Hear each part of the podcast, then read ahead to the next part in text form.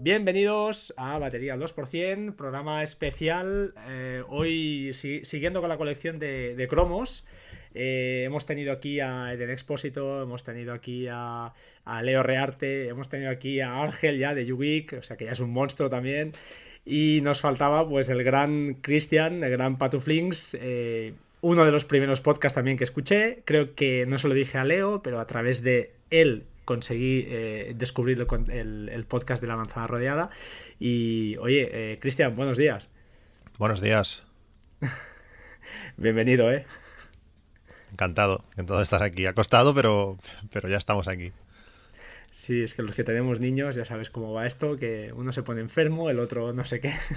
Yo tengo una de momento, pero ya veo que tú vas, creo que tienes, vas por duplicado. Sí, sí, se complica todo, con dos se complica todo. No es el doble, ¿no? Es más. Sí, cuando te superan en número la cosa se, se complica bastante. Bueno, para aquel que no lo sepa, cosa que dudo, dudo muchísimo, eh, Cristian García es el, el- el podcaster de Apps Mac en 8 minutos. Eh, bueno, además son eh, ya son legendarios sus podcasts largos que especialmente hacen de cara a Navidades, que hacen que todas las tarjetas tiemblen con Eden, a veces con Osimar. El último creo que estuvo Oliver Navani, ¿no? Creo que estuvo ahí con vosotros. Sí, gran, gran fichaje. Su canal de, de YouTube ha despegado con, con unos contenidos brutales. Explica las cosas súper complejas de una forma hiper sencillas. Es, es espectacular. Sí, lo cierto es que eh, ayer justamente vi los tres vídeos que, que ha colgado el último, los, los de fisión, eh, fi- fusión, fusión nuclear y espectaculares. Espect- Este tío, ya le dije que en breve creo que irá a la tele porque además su capacidad didáctica pues es, es extremadamente brutal, ¿eh? Mm. Bueno, si te parece, oye, eh, bueno, además, además de todo esto, eh, bueno, eh, por ti, por ti me compré un NAS, por ti me compré un Synology. creo que además tienes un Dropbox, no sé si todavía lo tienes. Tengo dos drobos, están allí abandonados. Ahora mismo me miran, me miran raro, pero están allí tirados pobres. Bueno, el Synology sin duda, bueno, que vamos a decir ya de él, que es, eh, es eh, bueno, una máquina súper... eh, una vez entra en casa, pues ya es difícil, difícil que salga. Y yo estoy encantado. Eh, ayer bueno, tengo mis NAS, ah, mis NAS, disculpa, mis eh, podcasts alojados allí, mi web, lo tengo todo. Con lo cual, cuando hay una caída, como ayer, pues eh, no sé si te pasó a ti, eh, los, bueno, la IP que tienes eh, en local, que sabes que siempre va, bueno, la IP externa, la IP de tu router, que va cambiando cada vez que haces un reset. Normalmente se puede pillar la misma la pilla. En mi caso ayer no fue así. Y por lo que sea, pues el NAS de Synology no, no le refrescaba en sus servidores la nueva IP, con lo cual mi subdominio de Synology que te regalan y mi dominio, mis dominios que tengo, pues no, no apuntaban correctamente y claro, todo caído. Eh, se subsanó súper rápido. No sé si tú estás un poquito atento a, a los, a las actualizaciones de Synology y de QNAP. No sé si sabes que las de QNAP son bastante, bastante más problemáticas que, que las de Synology. Eh, al principio cuando me compré el NAS, bueno, el NAS lo cambió todo. Eh, El Drobo era un cacharrito que estaba bien, era ese paso siguiente a las opciones que yo tenía, pero el, el NAS Synology lo cambió todo. eh, La facilidad, la, bueno, poder hacerlo todo sin preocuparme demasiado. El Drobo tenía unas historias que, que por eso los, los dejé de, usar. En ese momento sí que estaba muy al día, pero luego el día a día me superó y no estoy tan encima como, como quisiera. Eh, de QNAP es una cosa que me pasa como, como con Android, que no quiero mirarlo, porque al final todos los sistemas tienen sus, sus partes buenas y si no voy a cambiar, mm, porque económicamente tampoco te puedes decir, mira, ahora lo cambio todo, eh, pues para mí mejor casi que, que no mirarlo. Eh, Synology me da lo que necesito, eh, por tanto no hace falta buscar mucho más. Sí, yo lo cierto es que QNAP los miro de reojo, pero cuando veo los problemas que tienen con actualizaciones, eh, les, les veo falta de estabilidad. Es una apreciación siempre desde fuera. Y en cambio Synology lo veo como más estilo ruso, ¿no? Más robusto, eh, los servicios funcionan, lo pones y funciona, no te, tienes que olvidar, ya te olvidas tranquilamente, puntualmente. Hay caídas, hay cosas, como no, pero sin duda es una máquina. Ya te digo, yo lo descubrí por ti. Eh, empezaste una serie de podcasts que, que me hicieron mucho daño a nivel eh, monetario, porque hablaste durante una época de, paperless, de cómo pues escaneabas tus facturas con Hazel, toda esa movida, que eso me llevó a Eden de, re- de- de rebote. Y el siguiente paso fue Plex. Empezaste a hablar de Plex, Plex, Plex, Plex, Plex, que iban a cambiar los precios, que iban a cambiar los precios, y al final un día me acordé de toda la vida, y estaba pasando la perra escuchándote, subí a casa y lo compré. Compré el Plex Pass y lo cierto es que no me arrepiento para nada, para nada. Es que si lo compraste en ese momento, triunfamos. Es que el precio después se duplicó y toda la gente que, le he explicado el tema de Plex a posteriori, el Plex Pass eh, aumentó al doble. No sé, no sé tú cuánto lo pagarías, pero yo creo que entre el cambio de dólar y todo, igual nos salió por 65 euros como mucho. Y, y, luego valía, pues no sé, 150 o algo así. Fue, fue el momento. Sí, pero es que lo comentaste tú, ¿eh? Me acuerdo que en un podcast, sobre todo, ahora se van a cambiar los precios. Ellos enviaban algún correo. Sí, ellos mandaron un correo que era algo temporal, que, que, los iban a cambiar. Si quieres hacerte Plex Pass, aprovechases que era, que era el momento. Yo un problema, un problema que tengo es que cuando pruebo algo y algo me gusta, tengo que explicarlo. Y bueno, lo estás diciendo a la perfección. Eh, bueno, fueron diferentes épocas. Cuando cogí el NAS, pues entré de lleno. Cuando descubrí Plex, pues igual. Bueno, eh, todos esos momentos. Eh, eh, necesito explicarlo y, el, podcast ha sido el reflejo de, esas experiencias que, he tenido. Al final, cuando ya lo estás utilizando algo tan al día a día, pues lo tienes tan asumido que ya no, ya no lo explicas porque parece como si todo el mundo ya lo estuviera utilizando de siempre, como tú. Y bueno, a veces está bien y creo que tengo que hacerlo, eh, volver a tomar ciertos temas para las nuevas incorporaciones, los nuevos oyentes y, que la gente pueda también descubrirlo. No todo el mundo escucha mi podcast desde hace quizás cuatro años, que creo que está ya el, ocho minutos. Y bueno, algunos temas pues eh, estaría bien retomarlos. Pues espero que si lo haces, que se vayan preparando las carteras, porque ahora últimamente vamos de drones y, yo menos mal que no, que no he caído. No he caído porque, porque si no me echan de casa ya. Te lo estás perdiendo, ¿eh? es un tema también muy interesante. Por lo menos hasta que la ley se vuelva aún más restrictiva y no podamos ni volar. No me pinches, no me pinches. que la liamos. Bueno, al ¿eh? final, al final cada uno de todos los temas que trataba era sobre INAP, el Unita Budget. Es montarte ese euro que te sobra de, si consigues que te sobre un euro al mes, dejarlo en la categoría que toca y cuando esa categoría ha crecido, se ha hecho mayor, pues eh, emplearlo en lo que, en lo que gustes. Sí, no, buenísimo. La verdad es que, ya te digo, yo soy fiel oyente, entre comillas, porque además eh, lo hablaba con Ángel el otro día, el de Yugi Podcast, mi, mi compañero y amigo, que que hay podcasts que, realmente el, casi, casi, casi, casi cada podcast que publican llevan contenido. Y ese es uno de los tuyos. O sea, los tuyos son así, son cortos, pero realmente siempre hay algo. Siempre hay algo, un añadido, alguna aplicación, alguna, algún hardware, algún algo que te hace que eh, en cuanto ves el, el, el, uno, ¿no? que hay un nuevo podcast por ahí, lo pases delante. Y eso es de valorar, porque luego hay otros podcasts que, es una pena, pero es verdad, el, el, contenido son quizá muy hasta diarios a lo mejor, pero el contenido no es, es casi, casi nulo. Entonces, ostras, es un poco, a mí al menos no es el tipo de, de podcast que, que me atrae. Bueno, me alegra que digas, que digas eso. Para mí ha sido, bueno, en estos cuatro años, por no hablar de los diez que hace que, hacemos el podcast largo, en, no sé si es el 8 de junio, eh, fue el, del 2007, fue el primer capítulo del podcast de largo de AppsMac, imagínate. Pero en estos cuatro años de, ocho minutos, pues mi situación personal bueno, no, ha cambiado mucho, pero sí que realmente pues, eh, tener dos niños, dos niños que, cada vez están haciendo más grande, que necesitan más tiempo y que bueno, que también consumen recursos, eh, pues al final también mis posibilidades de probar cosas nuevas también se han reducido. Por tanto, a la hora de conseguir contenido, si puedes cambiar de móvil cada día, si puedes probar, comprar, eh, si no sé, traerte medio Amazon a tu casa cada, cada semana, pues las, el contenido del podcast también se ve enriquecido. Si esto va cambiando, pues intentar conseguir cosas interesantes cada vez, pues resulta más difícil. De ahí que el podcast, eh, aunque yo diga que, que es diario, eh, ahora paso a decir que es casi diario, que es casi cuando puedo, pero no es cuando puedo solo, sino es cuando tengo contenido interesante o cosas que, me han llamado la atención. Eh, yo voy todo el día con, el blog de notas de, de, iOS eh, preparadito y en cuanto veo cualquier cosa que, que, le, que le dedico 10 segundos porque me ha llamado la atención, pues lo incluyo allí y cuando hay un siguiente podcast, pues, pues lo cuento. Mi idea es esa, mi idea no es solamente explicar cosas enteras, sino lanzar la semilla para que gente como tú, que para mí eres el, oyente objetivo, que no solamente te escucha, sino que te, te abre la puerta para decir, ostras, este tema no me lo había planteado nunca, voy a investigar.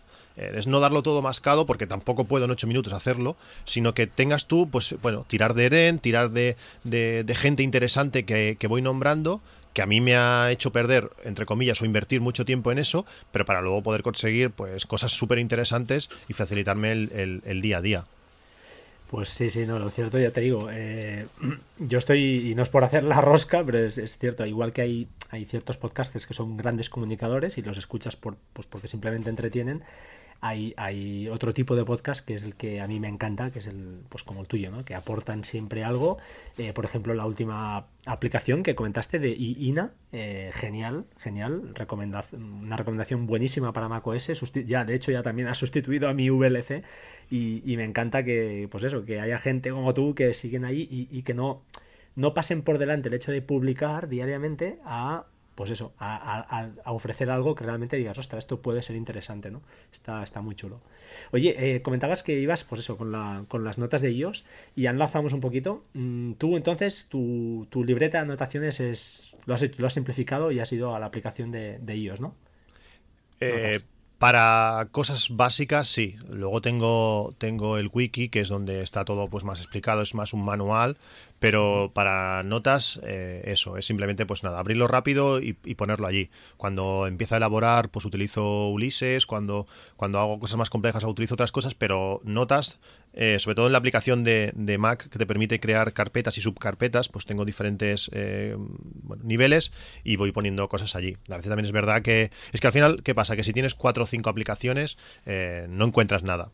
Por lo tanto, eh, va todo allí y a partir de allí empieza, ahí empieza a moverse todo. Luego ya se va la aplicación que toque o lo que sea. Pero todo, ahora todo va, todo va a notas. Sincroniza muy bien con todos los sistemas. Eh, quizás con el Apple Watch eh, no, pero para lo demás está, está realmente bien. ¿Has probado VR? La del oso ese blanco. No sé si la conoces. Es una aplicación de notas que además acepta Markdown. está muy bien porque te genera un teclado en el propio teléfono un poquito con, unos add-ons, con unos botones especiales ya para, pues por ejemplo, crear links, crear listas, que es muy rápido. Con, con... Pero bueno, a veces escribir en el teléfono en Markdown cuesta más, porque al ir a buscar los asteriscos, los, los corchetes estos, cuesta un poquito, unos pasos más, ¿no? Pues está, no sé si lo has probado, yo estoy, estoy dudando, porque hay la versión gratuita que no sincroniza y la versión de pago, que es lo que me frena a mí, porque aunque es un euro cincuenta, me molesta pagar por una sincronización teniendo notas, ¿no? Mm, no, no, no he llegado a probarla. Yo te digo, el siguiente nivel al texto simple, eh, que notas que en cada versión va mejorando, puedes poner imágenes, tienes enlaces, tienes hasta eh, checklist, por decirlo así. Eh, el siguiente nivel ya es Ulises, y Ulises es la perfección para todo el tema Markdown y sincronización, tanto con otras personas mediante Dropbox como sincronización con cualquier equipo por, por iCloud. Realmente estoy intentando simplificar al máximo. Aunque lleve 400 aplicaciones en el, en el iPhone, eh, estoy simplificando. Antes tenía, antes tenía más y no simplifico más porque tampoco tengo tiempo para dedicarle a, una y otra a comparar pero intento simplificar lo máximo, sobre todo en las aplicaciones que, que, uso eh, en el día a día. Cuanto más esparzas la información, más difícil va a ser encontrarla y vas a buscar al final caminos alternativos, que no es lo que, lo que quiero. Sí, yo soy de la opinión que también tener, escoger una, la que más o menos cumpla tus funciones. Yo, de hecho, a día de hoy estoy usando DS Note, que es la de Synology, Estoy contento con ella, pero me frena que no tenga Markdown. Es la única, la única cosa que me está, me está frenando. Y estoy viendo a ver qué hago. Pero a día de hoy es Note es la, para mí la aplicación. No, no hay más. Y otra cosita que siempre he preguntado a todo el mundo, porque es una cosa que yo al menos utilizo muchísimo. Eh, ¿Cómo mueves eh, ficheros de, entre Mac y iPhone? ¿Usas AirDrop? ¿Usas Dropcopy? ¿Usas eh, cuando es texto? ¿Qué usas? ¿Qué tipo de ficheros, por ejemplo?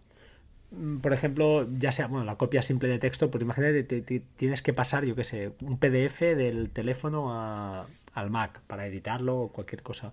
Mm, ¿Utilizas algo en especial o normalmente no te complicas y, usas AirDrop mm, o cualquier? Bueno, eh, mis equipos son, son equipos viejos. Al final, al final lo que te digo de temas presupuestos, eh, no hay para todo. Por tanto, mi Mac Pro, por ejemplo, es del 2009 y mi Mac Mini es de no sé, 2007 y el MacBook Air también es de 2010 o 2011, son equipos antiguos, eh, ninguno tiene airdrop entre, entre el iPhone y, y el Mac, eh, yo lo utilizo el NAS para todo. Al final, el de file eh, va todo parar allí. Eh, tengo todo sincronizado, los documentos que se escanean van todo allí y es bueno es el puente. Va, va muy bien, va muy rápido. No, no hago directamente, sino paso por el, por el NAS. Vale, vale, vale. Mira, es una opción. Yo es que depende. A veces utilizo, estoy probando también varios sistemas. he descubierto ahora recientemente porque imagínate, por ejemplo, una. No sé si te pasa a ti, bueno, igual no, pero yo en mi trabajo los, los, son muy, muy capados. A veces, por ejemplo, una foto o algo tan sencillo, eh, pues para pasármelo del teléfono al PC, pues podría hacerlo desde toda la vida, el cuento de la vieja, ¿no? Enviarlo por correo y, aire. Pero uh, pues he utilizado un servicio ahora últimamente que se llama Push, eh, Push Bullet y la verdad es que va bastante bien porque te deja añadir los dispositivos que quieras y además incluso puedes enviarlo a cualquier navegador que tengas que sea en tu sesión y eh, pues eso te envía pues lo que sea ficheros fotos lo que lo que quieras no y lo uso lo uso bastante pero es una cosa que siempre a mí es lo que es mi fetiche es una cosa de Dios igual que las notas hay gente que para, para ellos las notas cada aplicación hay que probarla. Para mí es un tema que, que, me, que me quita un poco porque el tema de copiar pegar en, en, en iOS y que se pegue en el Mac no me acaba de funcionar siempre 100%. Y mi Mac es de 2013, pero bueno, soporta AirDrop perfectamente. Pero esta última actualización que añadieron la opción de copiar, ¿no? Universal, el copiado universal, no me acaba a mí de, funcionar. Mm. Yo no tengo posibilidad de, utilizarlo. Eh, lo único que he podido probar es entre equipos iOS. Y bueno, y va, va, no va mal, aunque no va siempre también. Mm, ya, te digo, yo cuando todo lo que implica archivos va, va al NAS, eh, no me hace falta, no me hace falta mucho más. Mm, en el trabajo, por ejemplo, también está la cosa bastante, bastante capada. Además, es un único ordenador para 50 personas quizás. Es un ordenador muy concreto para cosas muy concretas. Y cuando hay que hacer, eh, está hiper capado, por supuesto. Y cuando hay que hacer algo así, pues bueno, tiras de NAS y, bueno, subes y bajas del NAS. No hay otra manera. USB escapados, está todo... Es normal, son ordenadores para lo que son. Pero, pero bueno, es la, el, NAS, es la, el NAS es la puerta a, todo. Y bueno, hablemos de contraseñas. Eh, para ti, otra recomendación tuya, que por la cual yo me decidí entre LastPass y OnePassword. Eh, yo soy usuario también de OnePassword, pero no soy usuario de la, de la em, cuota familiar. Yo sé que tú sí que lo has explicado varias veces. ¿Realmente has notado diferencia entre la cuota familiar y la, típica de que hago yo? Por ejemplo, tengo dos cuentas, una para mi mujer y otra para mí, y las comparto vía Dropbox, que es lo que hacíamos eh, antiguamente. Mm, a ver, eh, realmente, y sobre todo hace dos semanas que me pasaron la factura anual de, la cuenta familiar, mm, me duele tener que pagar no sé cuánto fue al final, 50 y algo euros por tener el One Password familiar. Lo que pasa es que me, ofrece algunas cosas que de otra manera serían complicadas. Por ejemplo, mi mujer no utiliza, primero que tiene un, un iPhone como casi todo ahora, eh, antiguo. Tiene un iPhone 5, no tiene Touch ID y eso es un, gran hándicap. Por tanto, utilizar eh, el One Password para ella, eh, lo entiendo, es, no es fácil, es un, es un, es un problema. Pero luego también, si no lo utiliza muy a menudo, la contraseña principal se le olvida. Y en ese momento ya lo tienes complicado poder desbloquear esa, esa eh, ese cofre, sí, ese, cofre, como lo quieran, como lo llamen ellos. Con la cuenta familiar, además de tener las aplicaciones para, para cualquier sistema de forma, entre comillas, gratuita, si tienes tu Windows, si tienes eh, cualquier dispositivo iOS o cualquier, cualquier Mac, de todos los usuarios tienen la aplicación gratuita actualizada en todos sitios. Aparte de eso, el administrador, en ese caso yo, puedo eh, cambiar la contraseña de cualquier usuario. Le puedo decir, venga, te genero una nueva contraseña, vuelve a, vuelve a entrar y te lo cambias. Eso me da mucha facilidad. A la hora de compartir, eh, si solamente estás en, el grupo, estás con tu mujer, pues bueno, sí que con el drop, con Dropbox puedes hacerlo. Pero si empiezan a entrar más gente, eh, tener más gente bien sincronizada, todo, todo se complica bastante. A mí me pasa lo mismo pues con mi padre. Mi padre le intento, bueno, enseñar de que todo password, toda contraseña que ponga, que sea una contraseña eh, difícil de, conseguir, que sea distinta y que la guarde allí. Pues no siempre, no siempre lo consigo y es lo típico. Eh, no, me, no me entra en Skype, eh, ¿cuál es la contraseña? Y yo qué sé, la contraseña es tuya, no lo sé. Claro, pues tengo que metérselo todo allí, pues con, esta, con este nivel de la cuenta familiar de, de One Password, pues si se le olvida, porque también es posible que se le olvide, pues yo le podré generar una nueva a ciertas contraseñas que, que, tenemos un grupo familiar, porque eso es lo que te permite, puedes tener contraseñas individuales y también puedes tener contraseñas para todo el grupo familiar o dándole permisos a ciertos usuarios, está, está muy bien hecho realmente, pues hay ciertas contraseñas, por ejemplo, el wifi de mi casa está compartida entre todo el grupo, hay diferentes contraseñas que es comunes a, a todo el mundo. Eh, me duele pagarlo, pero creo que vale la pena. En mi caso, como fui uno de los eh, early adopters, uno de los que al principio nos, metimos, en vez de ser cinco cuentas, son siete, por tanto puedo tener a realmente mucha familia metida dentro de, ese grupo familiar. Y realmente está bien. Eh, lógicamente, cuando te pasan la factura, pues te duele. Pero bueno, eh, de momento lo estoy pagando. Está en mi presupuesto anual de Unita Budget y bueno, parece que duele menos. Cuando lo tienes allí y vas, vas tirando ese, ese, ese eurito cada, cada mes, pues cuando te lo cobran parece que, ya no es tuyo y no, y no te duele tanto. sí, sí, yo La verdad, yo la verdad estoy, estoy contento con OnePassword. Eh, de momento conseguí con la actualización de Parallels la, la, cuota de un año gratuita a nivel familiar, pero no, no la he activado porque me da miedo después no poder hacer un rollback, no, no poder volver. Y claro, en mi caso de momento solo somos dos, eh, entonces ah, tiramos el cuento a la vieja, ¿no? Eh, tengo dos baúles, pero compartidos por, por Dropbox. Y, lo cierto es que OnePassword, al menos en mi caso, a nivel de Mac OS, se ha convertido en. Es que es perfecta, porque con Command K, yo lo tengo así, cada uno puede definir la tecla que quiera. Cuando estás en una web, para completar el password, autocompletarlo, te entra al momento. Cuando generas un password nuevo, él mismo ya te propone la opción de añadirlo a la, a la, agenda de passwords. Eh, en, iOS es genial porque puedes hacer, eh, pues eso, haces eh, con 3D Touch buscar el password que quieras ya y con un slide a derecha ya se te queda copiado. No sé, me parece una aplicación que está muy, muy bien con toda la dificultad que genera. Ese paso añadido que generan los passwords, que generan, pues eso, la, securizar un servicio te da ese, esa facilidad dentro de todo esa, esa, incomodidad que te lo hace para mí muy muy fácil. Yo al menos he conseguido además que hasta mi mujer ya, lo que dices tú, ¿no? Que a veces cuesta que el usuario eh, convencional eh, sea capaz de, de, tener este orden, de ir guardando, almacenando estos, estas contraseñas. Y yo al menos estoy orgulloso, de, momento lo hemos conseguido, ya veremos lo que, lo que viene detrás, pero es una, una buena aplicación. Eh, realmente yo empecé a utilizar One Password desde el principio de todo, no sé qué versión era, si la versión 2. Eh, bueno, hace 11 años que, utilizo OS X y, bueno, desde que salió, es una lo, vi y me quedé sorprendidísimo. En, Windows yo no tenía nada, nada similar. Eh, los, digo, lo utilizo desde el principio, iba súper bien. No sé qué versión fue, no sé si fue la 3 o la 4, que empezó a dar problemas, que no, no ponías, tú le dabas a rellenar la tarjeta, por ejemplo, y no la rellenaba, o ciertas contraseñas no. Estuve hablando bastante con los desarrolladores pero ahora mismo estamos en un momento de, de estabilidad eh, brutal fallan muy pocas cosas, sincroniza muy bien eh, las fotos seguras que tengas, por ejemplo, la típica tarjeta de códigos del banco, eh, no sé, yo llevo todos los DNIs de la familia metidos, no sé, llevo mucha información, pasaportes, de todo, está realmente bien, solamente falta que, que el reloj, el Apple Watch, permita mm, ser más, más individual, que puedas tener más eh, no necesite, no depende tanto del teléfono y la aplicación es muy redonda, realmente está, es muy veterana y, va realmente bien.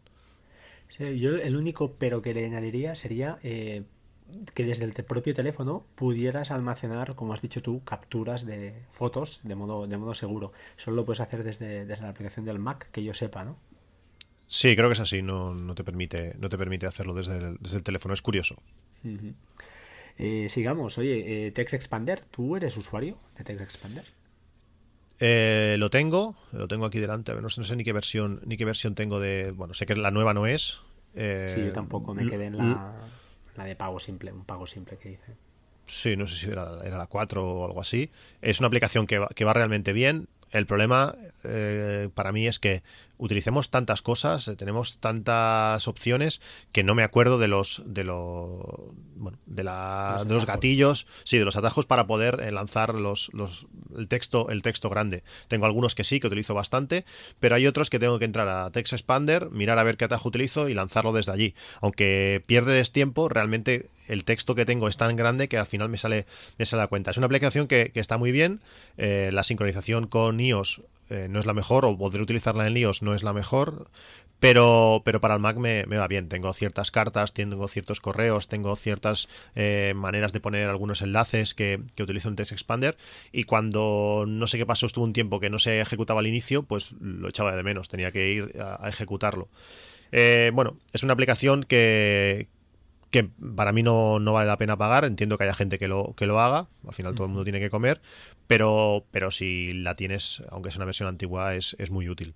Sí, yo la uso y me ha pasado un poquito como a ti a veces, eh, que los atajos no los recordaba y al final opté por, eh, no sé si la fórmula que uso yo es eh, normalmente doblo o triplico la primera letra de lo que quiera escribir. Entonces, por ejemplo, si quiero escribir teléfono, pues T, T, E, L. Entonces ya automáticamente ya me, me lo mm, vaya ya me lo propone. Es no sé es una manera que, me va que me funciona y, bueno una aplicación que ya te digo yo uso mucho sobre todo en el Mac y en el en iOS también la, utilizo bastante sobre todo porque muchas veces hemos de escribir el correo electrónico hemos de escribir yo qué sé de, de teléfono de NEIS y aunque el teclado de iOS a mí no es el que más me gusta me gustaría que lo hicieran un poquito más no sé distinto al que es eh, lo cierto es que la uso bastante. Ya también, bueno, la gente ya sabe que la alternativa gratuita, que desde iOS también puedes definirte tus, tus atajos, pero bueno, no Text Expander cumple esa función de sincronización, que lo que tienes en un lado lo tienes en el otro, y bueno, lo cierto es que está, está muy bien. Yo desde, mm. desde iOS, por ejemplo, lo que más utilizo y se lo recomiendo a todo el mundo, y siempre que, por ejemplo, cojo el teléfono de mi padre o de mi madre o de quien sea, eh, lo hago, es, eh, bueno, eh, con los propios del, del, sistema, si yo pongo, por ejemplo, doble M, que es MM, te escribe el correo. O, o, arroba arroba te escribe el correo. Si haces tercera arroba, te aparece el tercer, eh, el segundo email, con, con otra arroba más te aparece otro. Si tienes cinco emails, cuantas más arrobas vas poniendo, van apareciendo más, más correos. Una manera muy sencilla de no tener que escribir siempre lo mismo y con la posibilidad de, equivocarte. Con lo del teléfono, por ejemplo, a mí lo que me pasa es que eh, sí, yo intento hacer eso. Además, yo lo que hago es también eh, hago punto y coma antes para que sea difícil que se escriba por, por error. Pero, por ejemplo, para, para el móvil, pues que si pongo eh, MV o mi móvil o M o teléfono, tel, al final no sabes si para poner mi teléfono o el de mi mujer eh, siempre hay alguna cosa por, por el medio. Eh, no, no, es fácil, sí, sé, sé, más o menos cómo es, pero a veces no suena la flauta, no, no sé si puse... Sí, es complicado. Hay, Y claro, cuando vas metiendo más datos, que si mi DNI, que si mis datos, mis, no sé, se complica. Sería chulo que, que el teclado de ellos fuera, no sé, tuviera algo como para que pudieras ver ya los snippets, ¿no? Pudieras verlo ahí, los, no sé, pudieran hacer alguna cosa. Yo creo que tiene posibilidades de mejora, pero eh, no sé, han añadido esta parte de pago por suscripción, que es lo que dices tú yo, y yo personalmente, y no le veo un, uso tan vital, que, sea tan vital, vital para como para, obligarte, ¿no? Entre comillas, a, pagar. No sé. Oye, a mí, lo, a mí lo que me pasa es que como cada vez estoy más eh, utilizando iOS y menos el Mac, por lo menos hasta que tenga un MacBook Pro nuevo, si llega el caso, ves a saber cuándo. Eh, en iOS no me va tan bien como me gustaría, por tanto no la uso tanto como me gustaría. Si, si la utilizase más, pues bueno, igual me plantearía mirándola, es que no he querido tampoco, me pasa lo mismo que aquello, no querido ni mirar las mejoras que te ofrece la opción de, de pago, pero como mi vida ahora mismo está más en iOS, no, no he visto la necesidad realmente.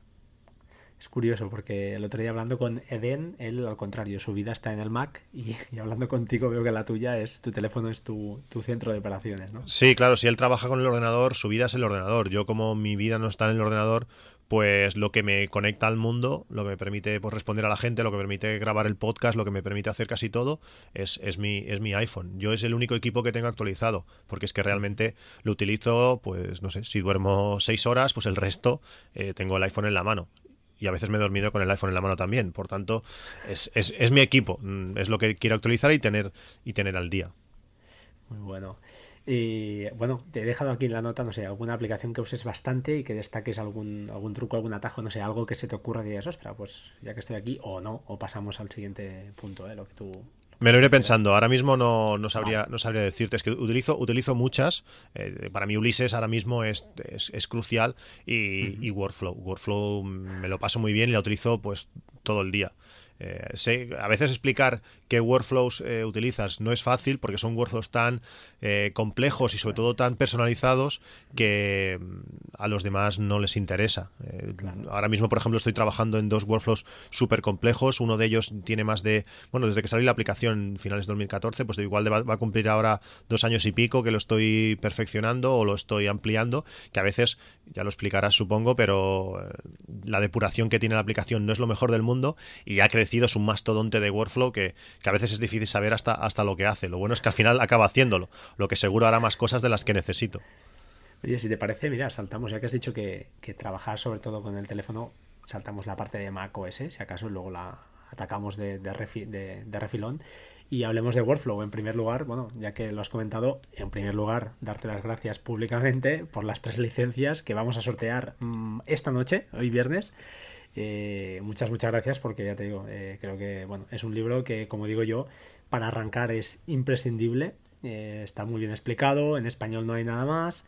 Entonces, bueno, yo aquellos que se atrevan, realmente la curva de, aprendizaje parece muy dura, pero yo no, estoy de acuerdo. Yo creo que, que para hacer cosas, mm, para empezar a hacer cosas no es difícil no es difícil. Y luego sí que cuando vas subiendo y quieres hacer cosas más complejas, sí que igual pues ahí ya requiere una, pues eso, más, más dedicación.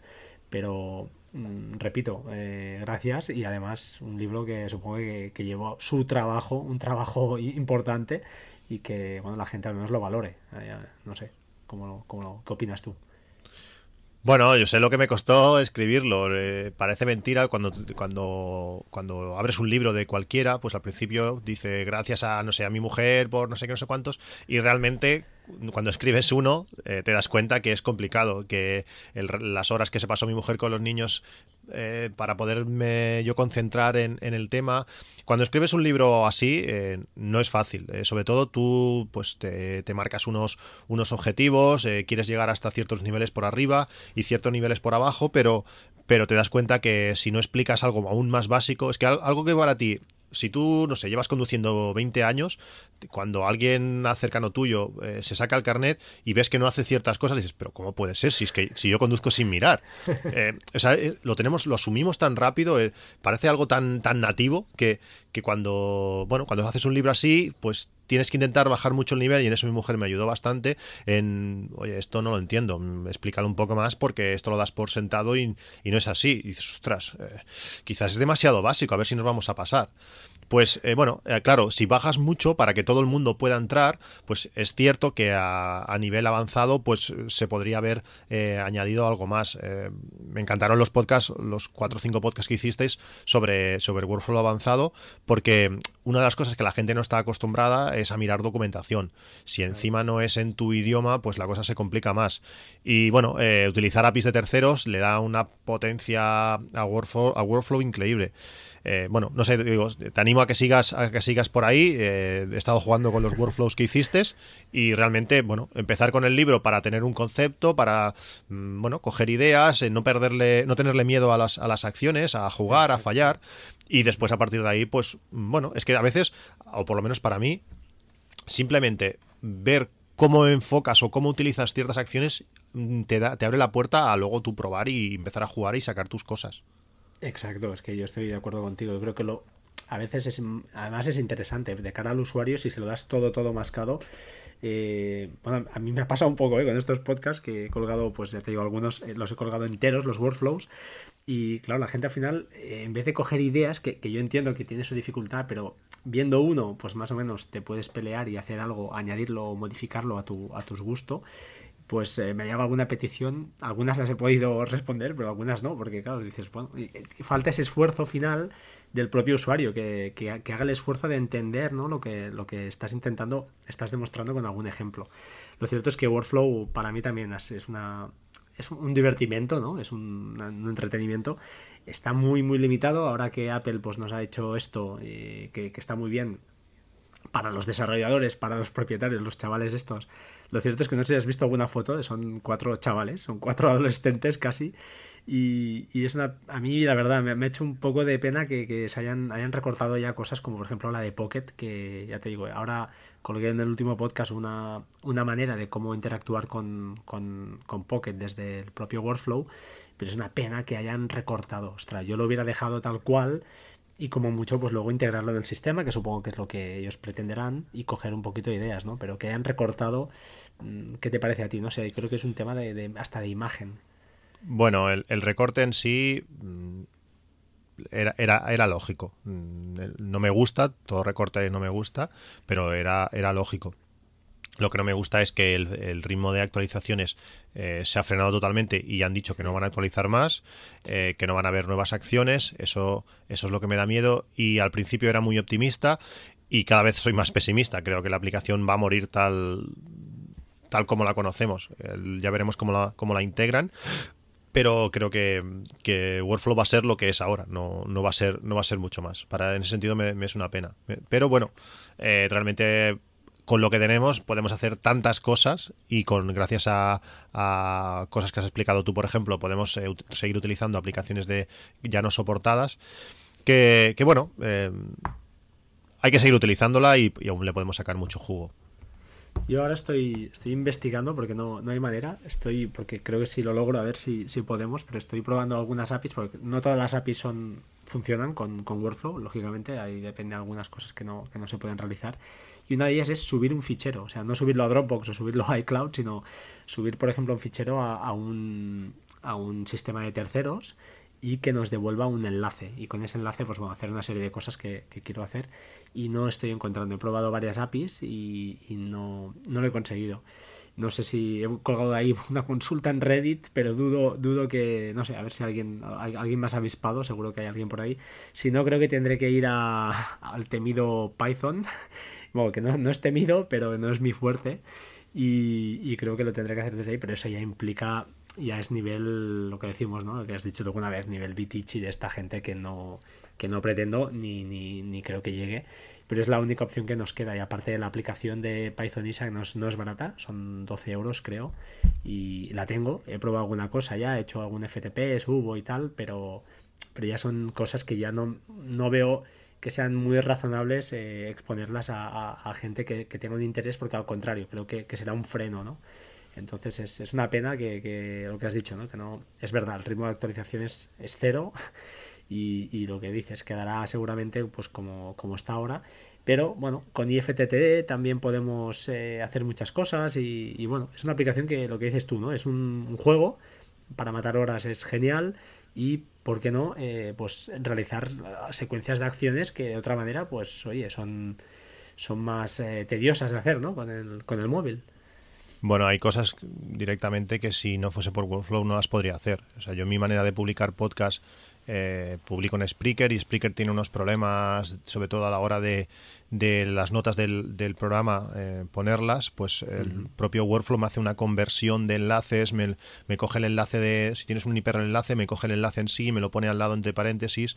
Eh, bueno, me hace unas cuantas cosas que de otra manera sería realmente complicado. Aparte me descarga el capítulo de, de la versión de Spreaker, me lo sube por FTP, me publica el post con, los, con las notas completas en mi web. Eh, bueno, hace algunas cosas que de otra manera trabajar con ficheros de esa manera, subirlo por FTP y todo, sería, sería imposible imposible, es que no podría hacerlo.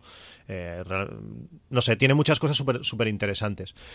Yo creo que si bueno, si te motiva a ti personalmente meterte en el tema de, el tema de Python, pues eh, está genial, pero a la hora de explicarlo a los oyentes, si con Workflow muchos se pierden, pues imagínate. Imagínate. Eh, ¿Qué porcentaje de tus oyentes, independientemente del número que tengas, eh, les puede interesar? Sí, es complicado, no. es complicado. Estoy, estoy de acuerdo. ¿no? Yo si lo hago será a nivel pues eh, particular y, probar por el hecho de, mira, ya que estoy metido. Pero sí, es una, es una pena. Y hablando de justamente del podcast, eh, yo tengo que reconocerte también, hablando el otro día eh, offline, ¿no? Perdón, eh, fuera de micro, fuera de, línea, con, con Leo Rearte, pues le, expliqué le pasé incluso el, el workflow que uso. Y es cierto, yo aunque grabe en el Mac, todo lo publico, lo que es publicar, lo hago desde el móvil, es curioso, con un workflow. Porque lo que dices tú, me añade las etiquetas, me añade, pues el, me coge hasta la nota de draft, me la coge directamente y me la importa, me lo publica en WordPress, me lo sube al FTP que tengo en el NASMO, al SFTP. O sea, es, una virguería. Hasta me publica un tweet y incluso pues queda, pues, bueno, queda ahí todo recogidito y bien con, dos clics, ¿no? Y luego, bueno, hay que configurar un poquito y lo que, lo que te va pidiendo, el título del episodio y esas cosas, pero hasta incluso el número del episodio, que es una cosa que a mí me ocurría, que me olvidaba y tenía que ir, entrar al FTP, ver el último capítulo, eso ya no lo hago. Recupero el último capítulo directamente, me dice el último número que hay, le incrementan uno y me dice, oye, este es el siguiente. Entonces, ostras, es, es una pasada que Workflow permita hacer estas cosas que, que de otra manera, lo que decías tú, es se pueden hacer, pero son mecánicas y, quizás la parte de, al menos a mí me pasa, que es la parte del podcast que más que más disgusto, más, más me molesta, tener que publicar y, no sé, es lo, que más, lo más tedioso, ¿no? lo más trabajoso. Esto del capítulo no, no, lo había pensado, igual, igual lo incorporo. A ver, alguna manera me gusta, yo cuando las notas del, del, capítulo ya está el título, el número en sí, pero igual creo uno simplemente que me coja el último capítulo y me mire a ver cuál fue y que me, y que me diga cuál es. Alguna manera sencilla. Esto me, has, dado, dado una idea. Yo el problema, para mí, la, como te decía, bueno, ya, ya, eso visualmente ya, es fácil de hacer al final. Pero bueno, es, a veces, es que a veces eso, es tener más la idea de, de qué hacer que, cómo hacerlo. Luego, eh, el hacerlo es, es, jugar, está, eso está bien, pero a veces no, no piensas que cosas que haces en el día a día las puedes hacer con un workflow en un solo, en un solo clic. El, para mí el problema que tiene workflow, y lo tendrá siempre, es eh, la depuración. Eh, está claro que cuando programas, cuanto más grande sea la pantalla, cuanto más código puedas ver a la vez, pues mejor. Y claro, en una pantalla de, de un teléfono hasta, hasta en un iPad, con esas acciones tan visuales y tan grandes, pues no, no es fácil. Como te digo, el workflow este que utilizo desde hace tantos años o tanto tiempo, eh, hace tantas cosas y mis necesidades eh, han ido cambiando, eh, que si ahora quiero subirlo aquí, que si ahora ya las notas las escribo con otra aplicación, pero ahora utilizo Ulises, ahora no sé, tantas cosas que a veces vas añadiendo parches y por bueno dices como tampoco tengo muy claro esta variable como que hacía la dejo ahí y voy metiéndole cosas. Y claro el workflow ha crecido tanto que bueno, me gustaría poder ver más el contenido de una variable en un momento concreto, como yo, he programado muchísimo en Visual Basic, tú podías hacer un punto de parada y automáticamente ver eh, pues el valor de cada variable que tiene, porque uno de los problemas o de los fallos más grandes en programación es que el programa está haciendo algo o no está haciendo algo que tú crees que está haciendo. Por tanto, eh, una variable tiene un contenido que no, que no es realmente el que tiene.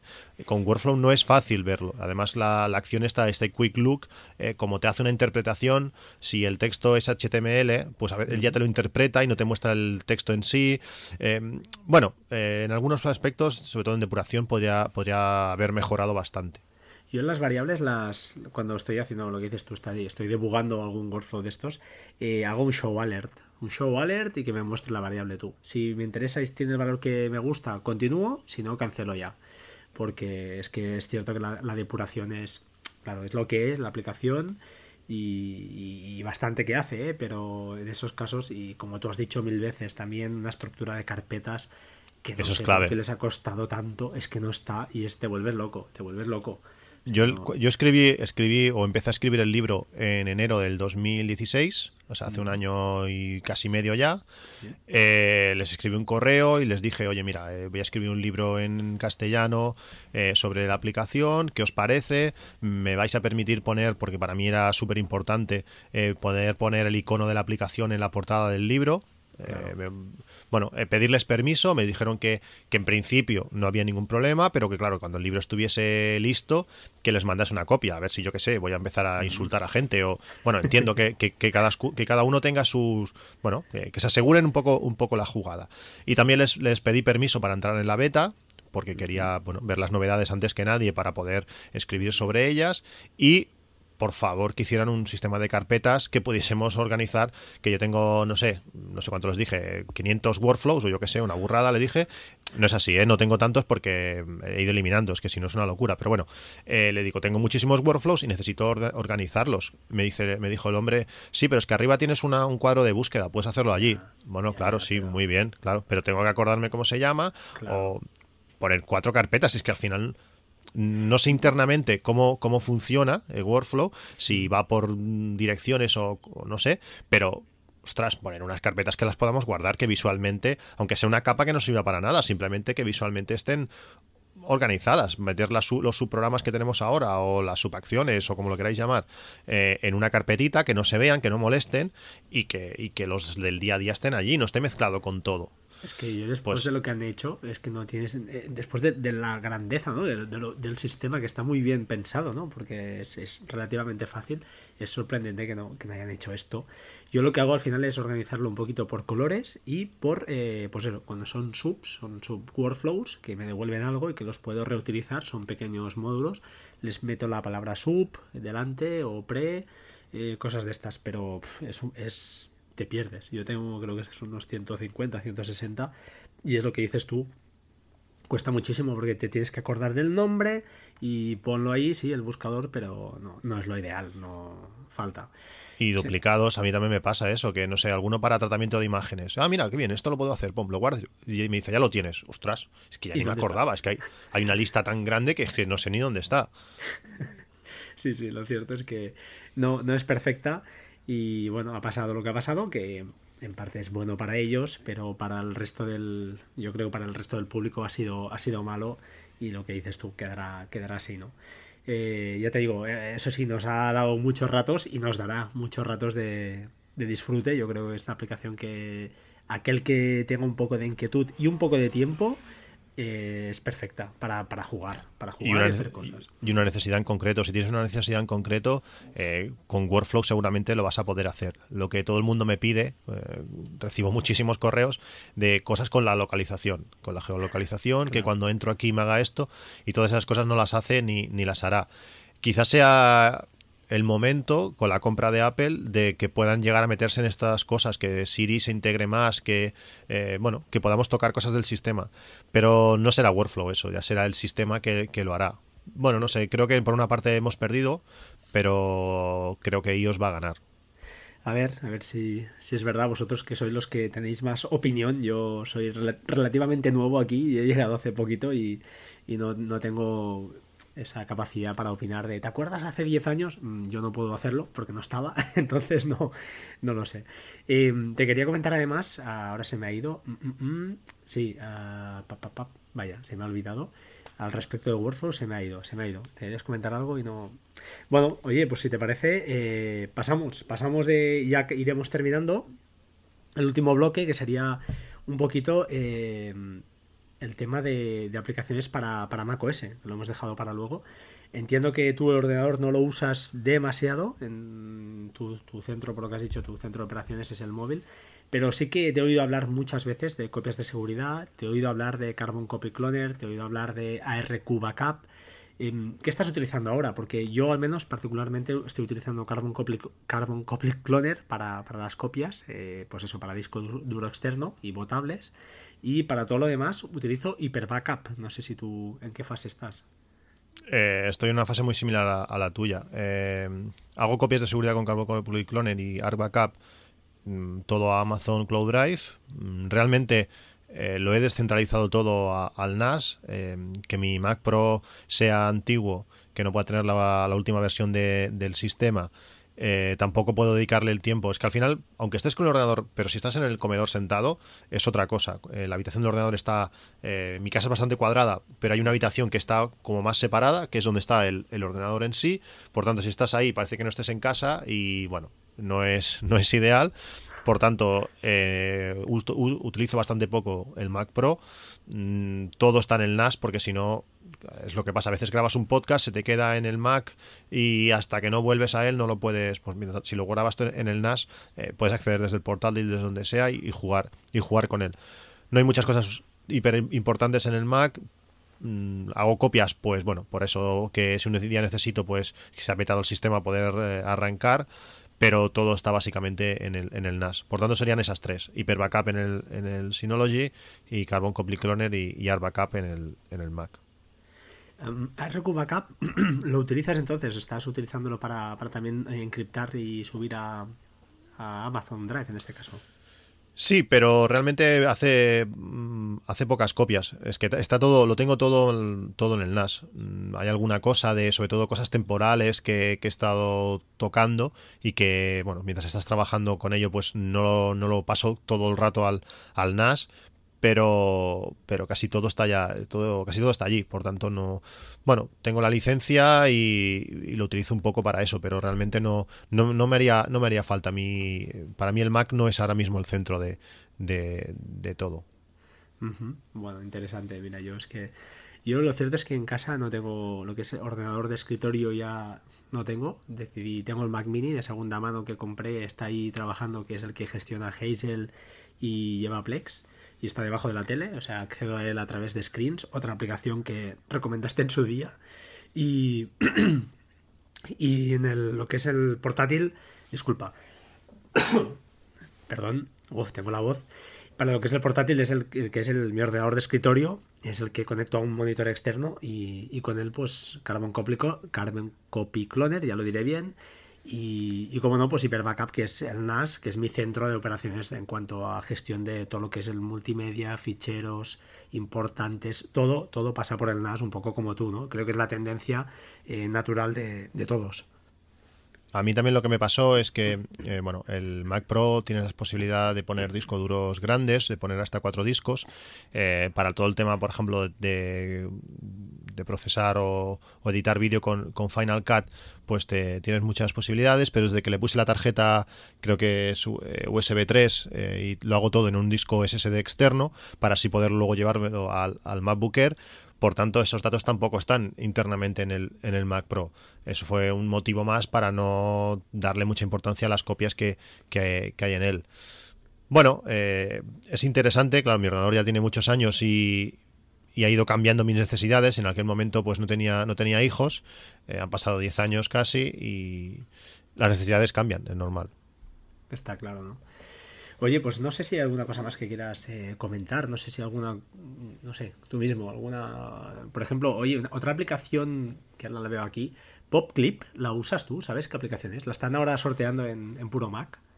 Sí, a mí me encanta. La comentó Javier Cristóbal o la vi en un vídeo de Javier Cristóbal hace, hace tiempo y, y, me encanta. Eh, no, no, no, le he podido dedicar suficiente tiempo porque, bueno, cuando me la instalé estoy mirando eh, a ver qué opciones meterle, porque, bueno, es lo típico, seleccionas un texto y te lo, lo puedes abrir en Amazon si es un producto o si es una dirección la puedes enlazar, o también tengo una opción de el típico texto con formato que copias y cuando le das puedes pegarlo sin formato.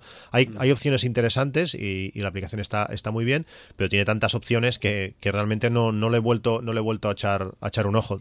Utilizo las que puse en su día, que están realmente bien.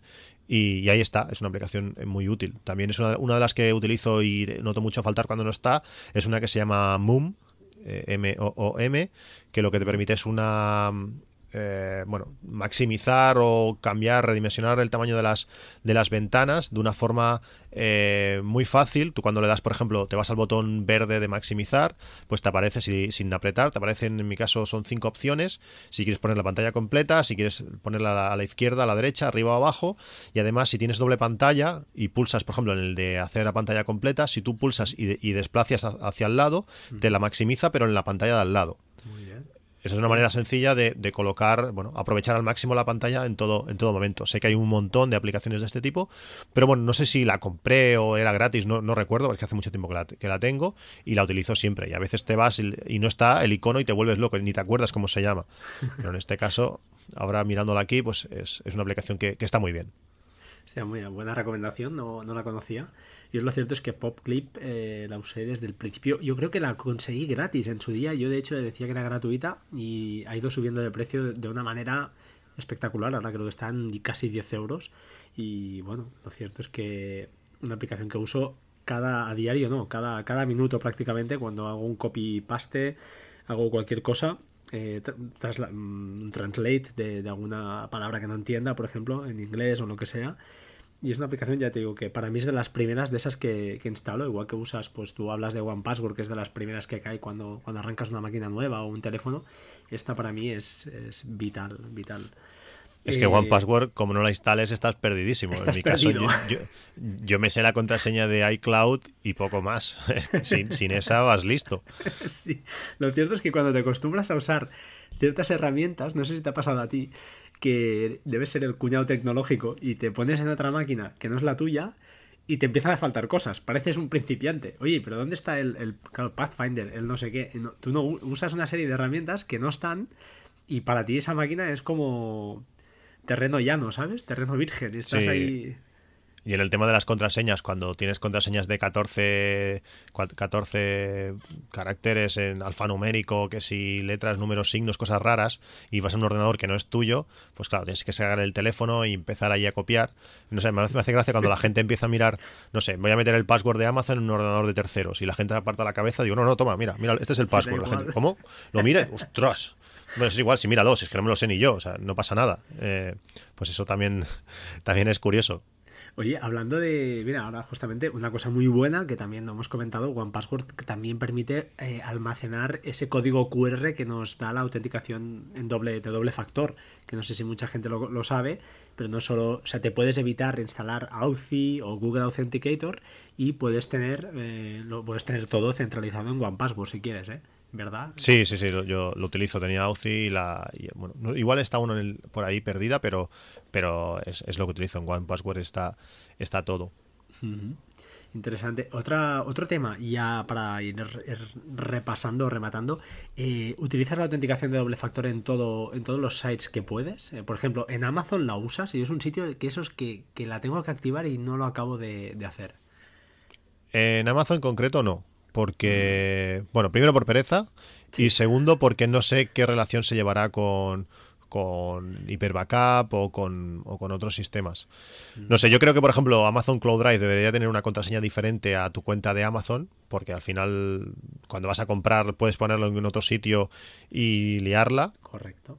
Pero, pero no, no lo tengo activo. Creo que, creo que es interesante. Eh, a veces, por ejemplo, yo que sé, como, como Apple se pasa, cuando vas a, meter la contraseña en, equipos tuyos, empieza a saltar allí, que sin otro.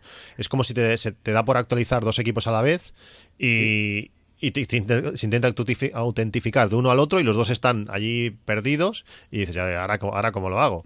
a veces yo creo que se pasan, que también con lo que les pasó con las fotos de las famosas y todo esto, pues eh, yo creo que quedaron bastante escarmentados.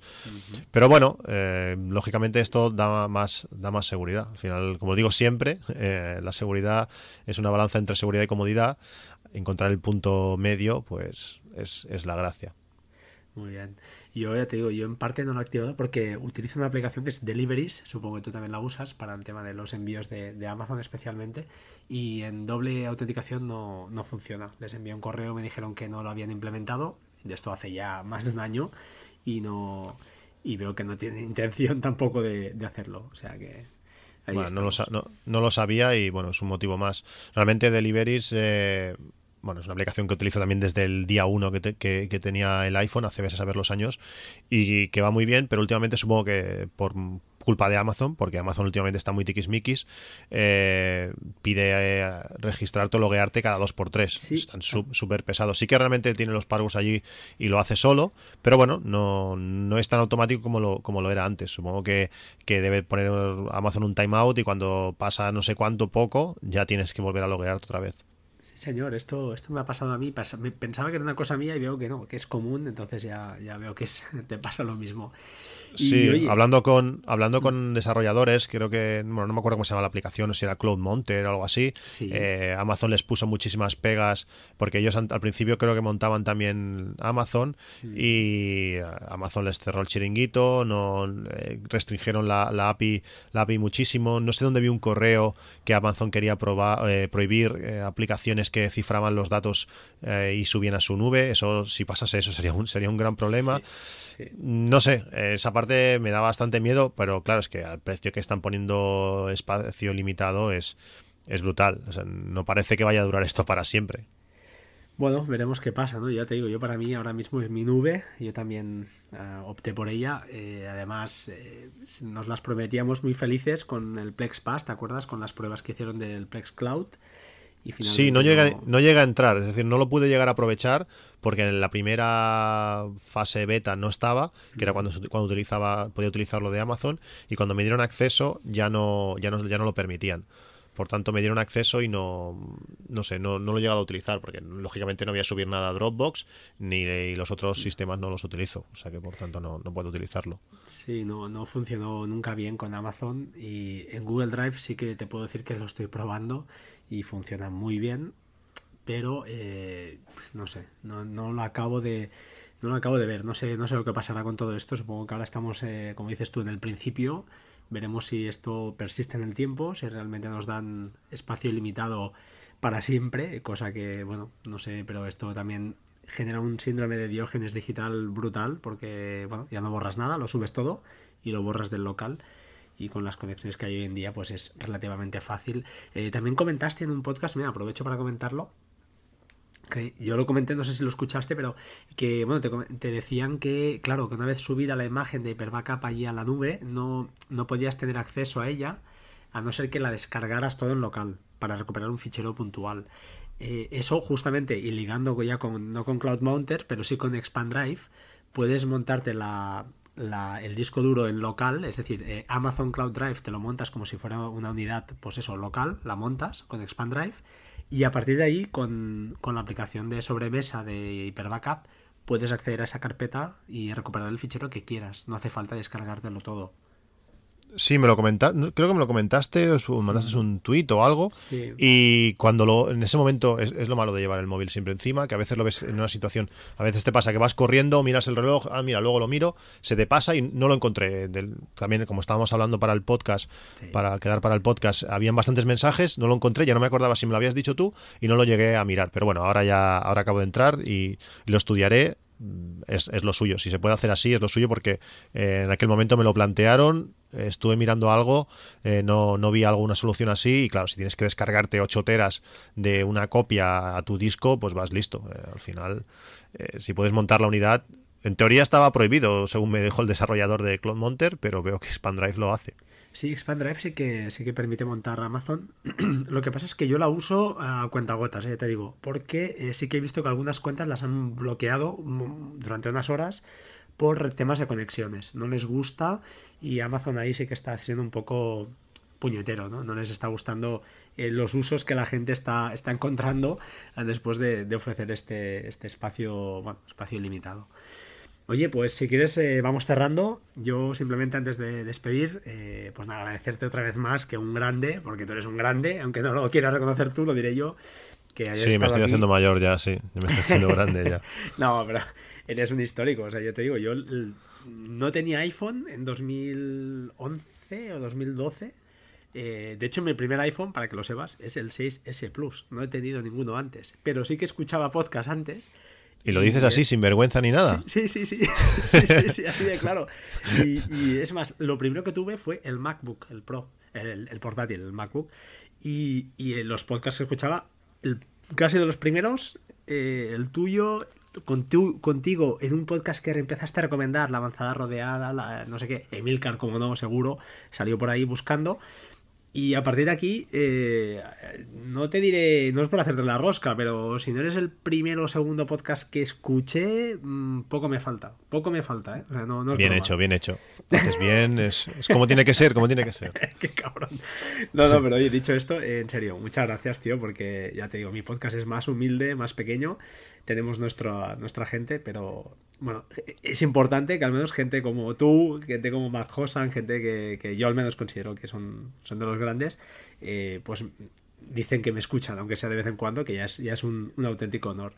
O sea que, oye, gracias por estar aquí y como siempre, si quieres despedir tu programa, yo solo digo, señoras y señores, con ustedes, Cristian García. Adelante.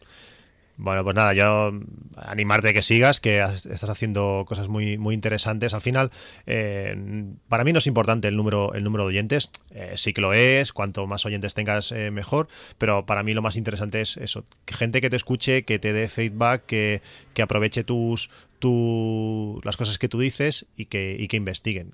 al final, entre todos, podemos conseguir cosas muy, muy chulas. Pues sí, señor, haciendo comunidad. Gracias y hasta pronto. Chao, chao. Hasta luego.